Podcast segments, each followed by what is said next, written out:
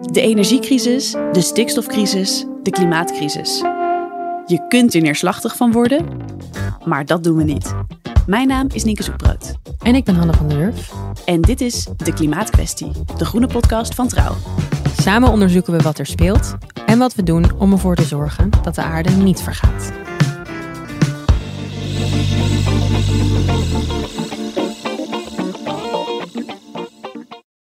Volgend jaar zijn we 30 jaar bezig met het organiseren van klimaattoppen, zoals afgelopen winter in Dubai. Tienduizenden mensen vliegen vanuit de hele wereld in. De organisatie is de laatste jaren in handen van landen die wel erg veel van olie houden. En in die 30 jaar zijn we wereldwijd alleen maar meer broeikasgassen gaan uitstoten. Wat is het nut van een klimaattop? Maarten van Gestel, jij bent klimaatredacteur bij Trouw. En je bent uh, twee jaar op rij afgereisd naar de klimaattoppen. Maar in tegenstelling tot heel veel mensen ben jij niet met het vliegtuig gegaan. Vertel. Klopt. Mijn eerste klimaattop ben ik met de trein gegaan. En dit jaar ben ik gaan liften voor een uh, deel van de reis. Ik heb gelift van Nederland tot aan Ankara. En ben vanuit daar naar Abu Dhabi gevlogen. Vanuit daar nam ik de bus naar Dubai. En dan zie je wel langs de snelweg naast het tankstation met het goedkoop olie en benzine uit de Emiraten.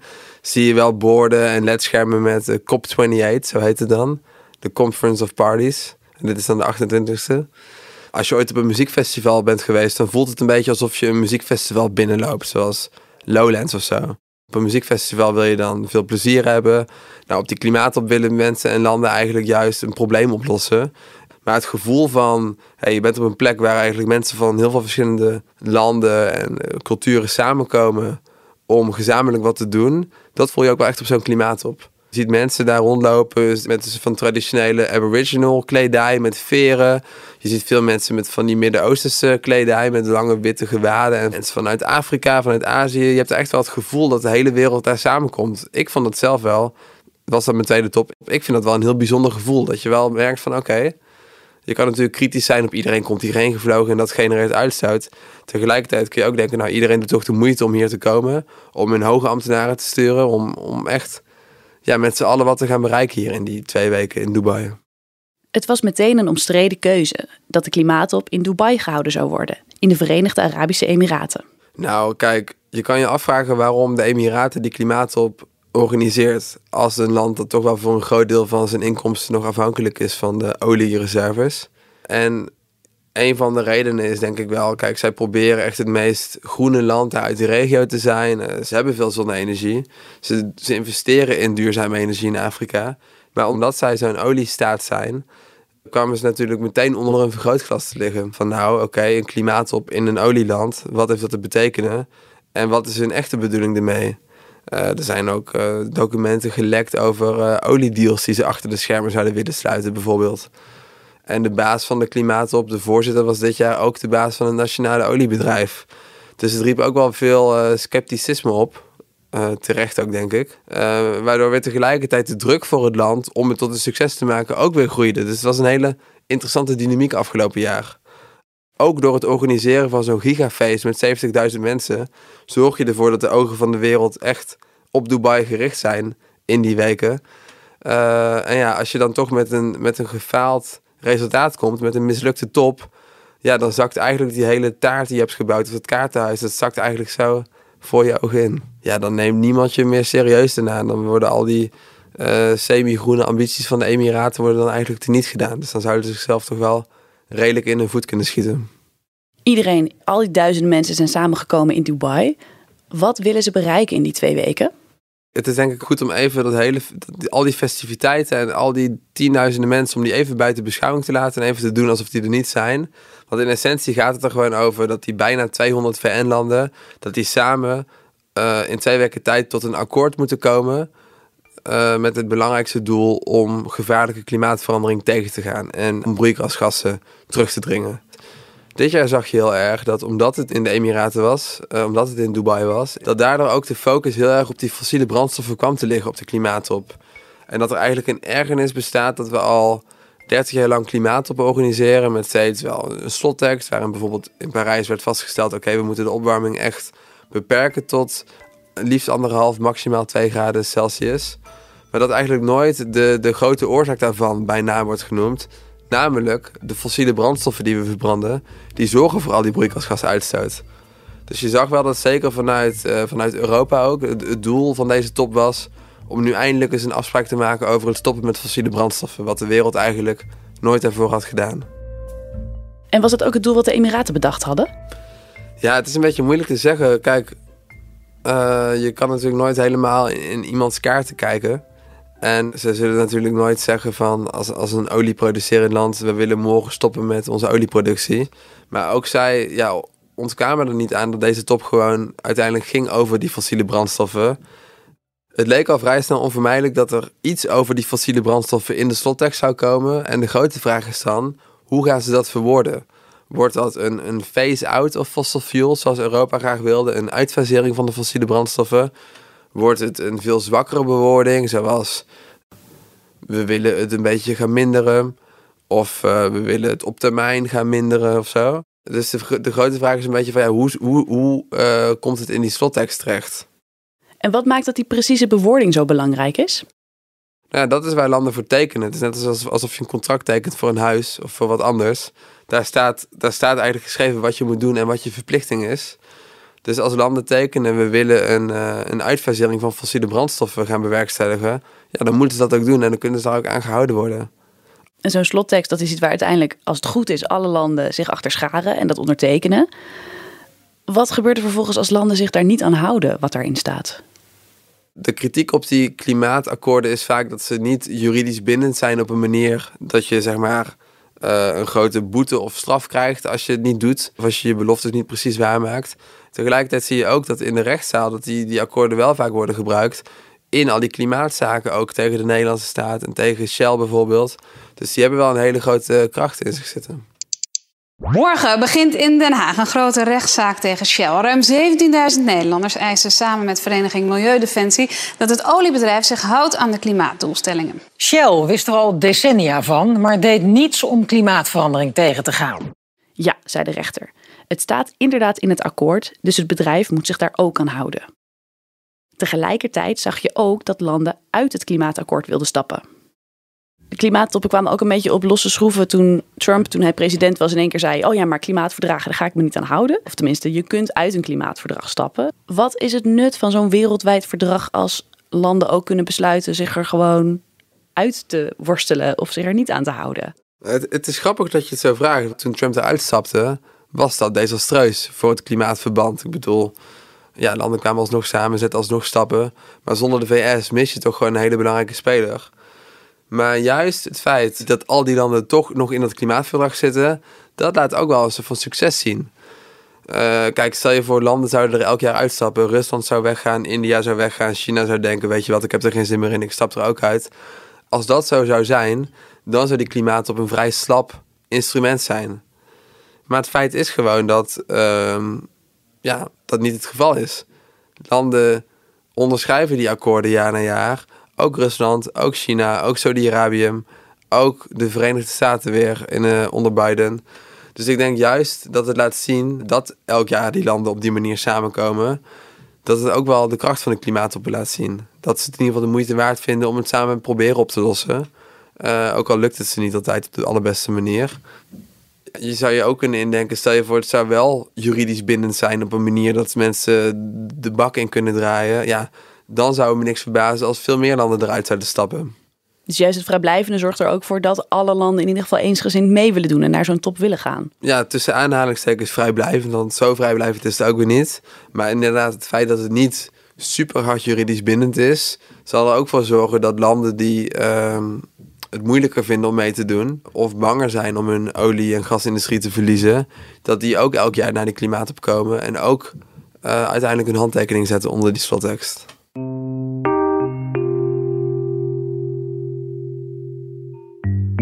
We doen dit nu al bijna 30 jaar, klimaattoppen organiseren. En in die 30 jaar zijn we alleen maar meer broeikasgassen gaan uitstoten als wereldbevolking.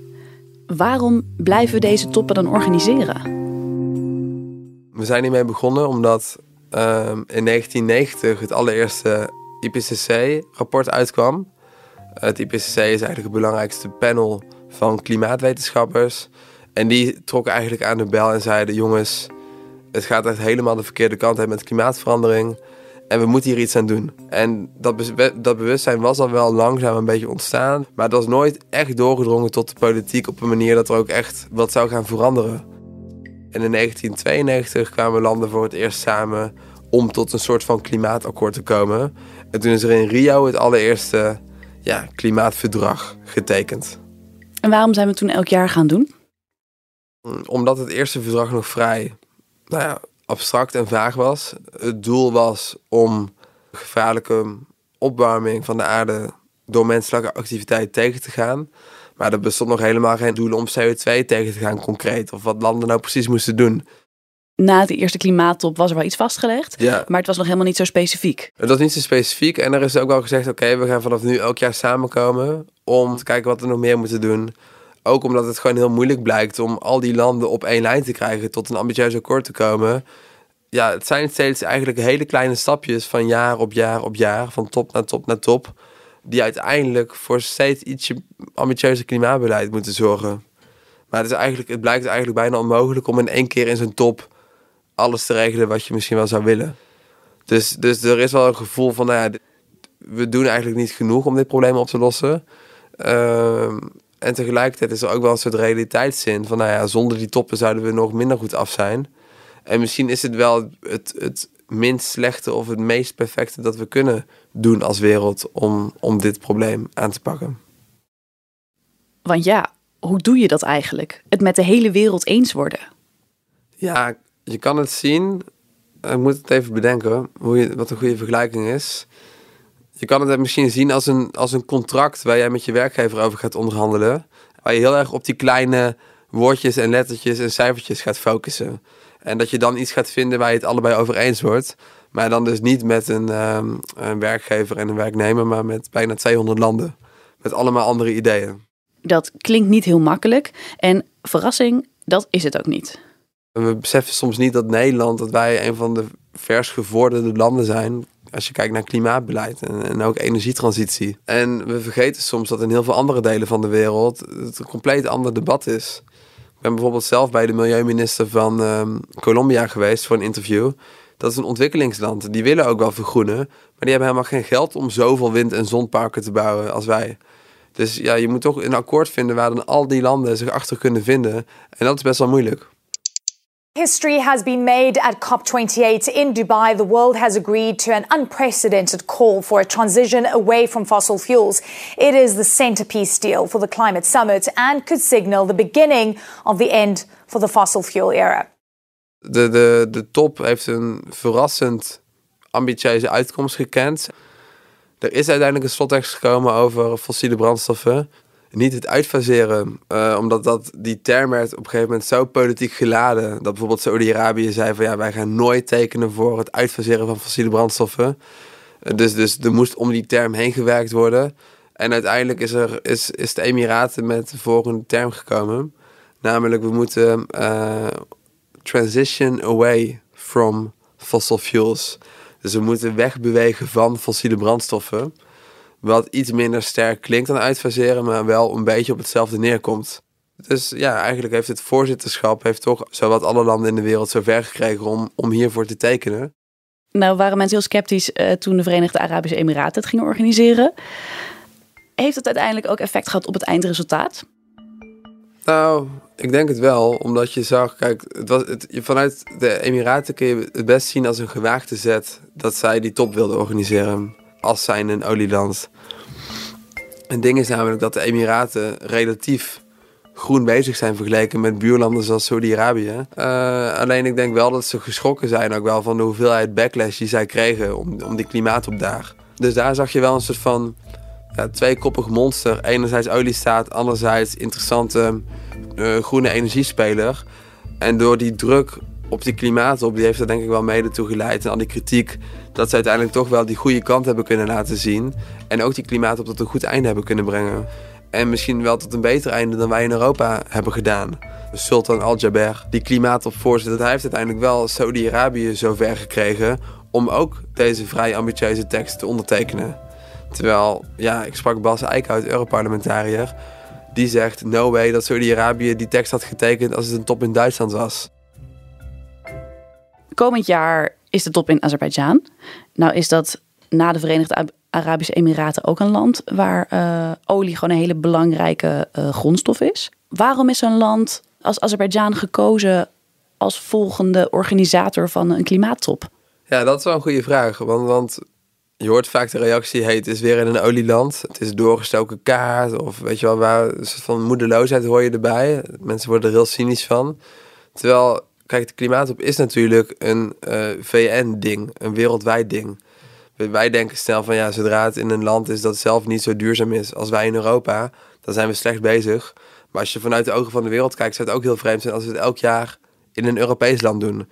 Dus het is ook in dat VN-verdrag vastgelegd dat het steeds op andere plekken in de wereld moet zijn. En dat zo die top eigenlijk de wereld overreist. Dit jaar was complex, uh, omdat eigenlijk Oost-Europa aan de beurt was. Alleen door, het, uh, door de oorlog in Oekraïne dwarswoont Rusland dat idee. Uh, Rusland heeft ruzie met de EU. Die willen helemaal niet, weet je wel, die hebben, ze hebben ook een grote fossiele economie. Dus die willen ook niet dat, dat ze onder zo'n streng e- Europees klimaatland een klimaat moeten bijwonen. Dus die hebben dat geblokkeerd, waardoor er eigenlijk een van impasse was over waar nou die volgende top georganiseerd moest worden. En toen bleek Azerbeidzjan ineens ja, ongeveer het enige land te zijn waar iedereen zich een soort van in kon vinden, politiek gezien, dat ze daar dan samen zouden komen. En zo is eigenlijk de, de keuze op Azerbeidzjan gevallen. We hebben in Dubai gezien dat het niet per se slecht nieuws is. Dat de organisator van de klimaattop een groot olie- en gasland is. Maar hoe zit dat dit jaar in Azerbeidzjan? Kijk, de vraag is een beetje waar gaat de komende klimaattop over? Wat wordt het, het, het uh, hoofdonderwerp? En wat moet er bereikt worden om het een geslaagde top te maken? En dat verschilt van top tot top een beetje. Je zag bijvoorbeeld dat de vorige klimaattop, niet die in Dubai, maar die daarvoor in Egypte uh, die werd door veel landen als een soort van gefaalde top gezien, ook door Europa, omdat daar niks bij kwam qua ambities in het teruggaan van broeikasgassen. Wat je in Egypte wel voor het eerst zag, was dat landen het eens waren geworden over een schadefonds voor hulp aan klimaatkwetsbare landen. Dus ondanks dat sommige mensen vonden dat hij gefaald was, is er dus wel iets nieuws op de agenda gezet toen. Nou ja, wat je, wat je, meer, wat, wat je meer vooral ziet, is dat je eigenlijk in de wereld je zou het kunnen opdelen in twee groepen landen. Je hebt hele klimaatambitieuze landen die vooral die broeikasgassen willen terugdringen. En je hebt wat meer nou ja, de armere landen uh, die vooral ook hun bestaanszekerheid in een veranderende wereld willen veiligstellen. En die ook geld en hulp willen om klimaatresistent te worden en om duurzame energie van de grond te krijgen. En je ziet dat het per top een beetje afwisselt wat dan die thema's zijn. Je zag in Egypte was een tegenslag voor Europa, want geen nieuw ambitieus klimaatbeleid, maar een overwinning voor die ontwikkelingslanden, want er zou een schadefonds komen voor klimaatrampen. Uh, Dubai was een overwinning voor uh, klimaatambitieuze landen in bijvoorbeeld Europa, want er is een schepje bijgedaan op het terugdringen van fossiele brandstoffen. En er zijn beloftes gedaan over het laten groeien van schone energie. Maar die top was ook wel weer een beetje teleurstellend voor de ontwikkelingslanden. Want zij hebben weinig extra's gekregen of extra zekerheid. Zij hebben veel te weinig geld om die hele transitie te maken. En de verwachting is dat die top in Azerbeidzjan, dat die vooral weer zal gaan over hoe kunnen we nou die arme landen ook laten meegaan. En hoeveel geld moeten zij bijvoorbeeld elk jaar krijgen om klimaatresistent te worden en om duurzame energie van de grond te krijgen.